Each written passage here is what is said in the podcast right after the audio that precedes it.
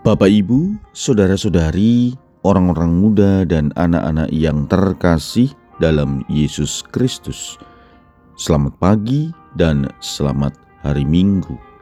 Salam bahagia dan salam saroja untuk kita semua. Berkah dalam. Bersama dengan saya, Romo Antonius Garbito Pambu Haji, menyampaikan salam dan berkat Allah yang Maha Kuasa dalam nama Bapa dan Putra dan Roh Kudus. Amin. Marilah kita berdoa. Ya Allah, pandanglah umatmu yang dengan tekun menantikan perayaan kelahiran putramu. Bantulah kami agar kami bersuka cita karena keselamatan yang seagung itu dan dengan riang ria merayakannya dalam ibadat yang meriah dengan pengantaraan Tuhan kami Yesus Kristus Putramu yang hidup dan berkuasa bersama dikau dalam persatuan roh kudus Allah sepanjang segala masa. Amin. Hari ini Minggu 11 Desember kita memasuki Minggu Advent ketiga. Bacaan pertama dalam liturgi hari ini diambil dari kitab Yesaya bab 35 ayat 1 sampai dengan 6a dilanjutkan ayat 10. Bacaan kedua diambil dari surat Rasul Yakobus bab 5 ayat 7 sampai dengan 10. Bacaan Injil diambil dari Injil Matius bab 11 ayat 2 sampai dengan 11. Marilah saudara-saudari kita mendengarkan Injil suci menurut Matius. Sekali peristiwa, Yohanes Pembaptis yang berada di penjara mendengar tentang pekerjaan Kristus. Lalu ia menyuruh murid-muridnya bertanya kepada Yesus, "Engkaukah yang akan datang itu, atau haruskah kami menantikan orang lain?" Yesus menjawab mereka, Pergilah dan katakanlah kepada Yohanes apa yang kamu dengar dan kamu lihat. Orang buta melihat, orang lumpuh berjalan, orang kusta menjadi tahir, orang tuli mendengar, orang mati dibangkitkan, dan kepada orang miskin diberitakan kabar baik. Berbahagialah orang yang tidak sangsi dan tidak menolak aku. Setelah murid-murid Yohanes pergi, mulailah Yesus berbicara kepada orang banyak tentang Yohanes.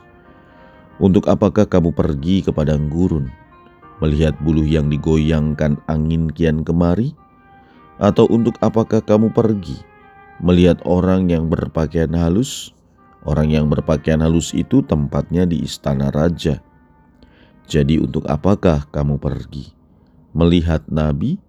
Benar, dan aku berkata kepadamu bahkan lebih daripada nabi. Karena tentang dia ada tertulis, Lihatlah, aku menyuruh utusanku mendahului engkau. Ia akan mempersiapkan jalan di hadapanmu.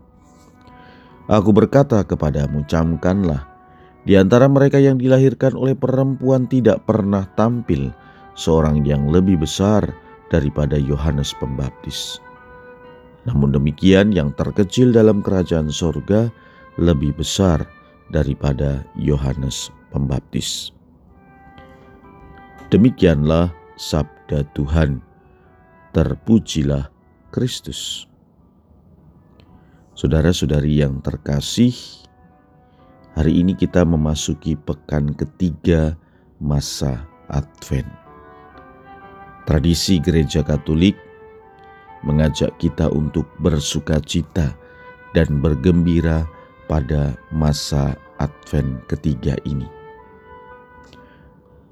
Sabda Tuhan hari ini membuktikan bagaimana kegembiraan yang penuh dengan harapan itu nyata dalam rangka menyongsong kedatangan Tuhan Yesus.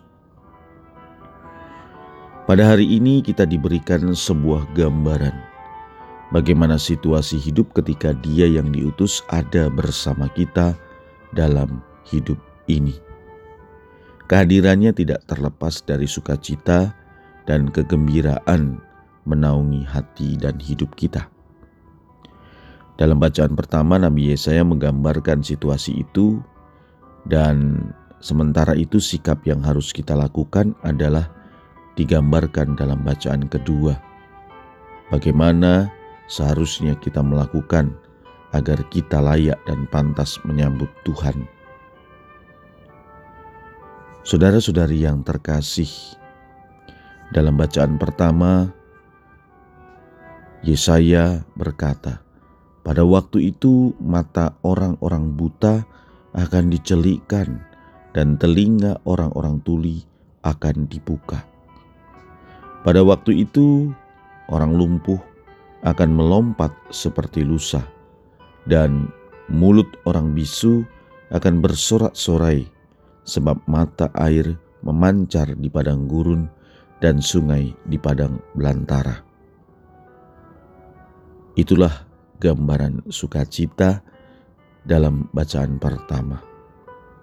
Sementara itu, bacaan kedua meminta kita untuk mempersiapkan segala hal dalam menyambut Tuhan dengan berbuat demikian.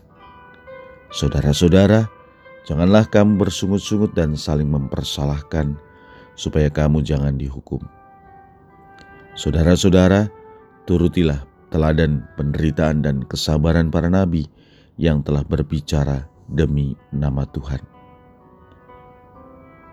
Pertanyaannya, bagaimana dalam rangka persiapan Natal ini?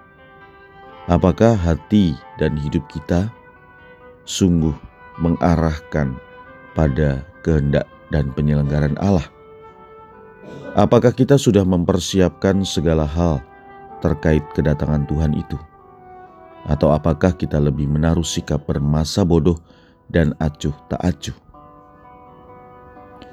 Saudara-saudari, mari kita mempersiapkan hati dan hidup kita untuk menyambut Tuhan. Dia datang akan mengubah hidup dan situasi di dunia ini. Percayalah bahwa Ia datang untuk membawa sukacita, kedamaian, dan keselamatan hidup kita. Mengapa kita harus mempertanyakan lagi soal eksistensi dirinya? Seperti Yohanes yang menyuruh para murid dan tidak mampu melihat apa yang dilakukan Tuhan selama ini untuk manusia. Yohanes membantu kita untuk menghantar kita menyadari bahwa mempersiapkan Tuhan perlu bersuka cita. Marilah kita berdoa. Ya Tuhan yang Maha Murah, semoga oleh daya ilahi sakramen ini kami dibersihkan dari cacat celah dan dengan demikian kami siap menyambut hari raya mendatang. Berkat Allah yang Maha Kuasa, dalam nama Bapa dan Putra dan Roh Kudus. Amin.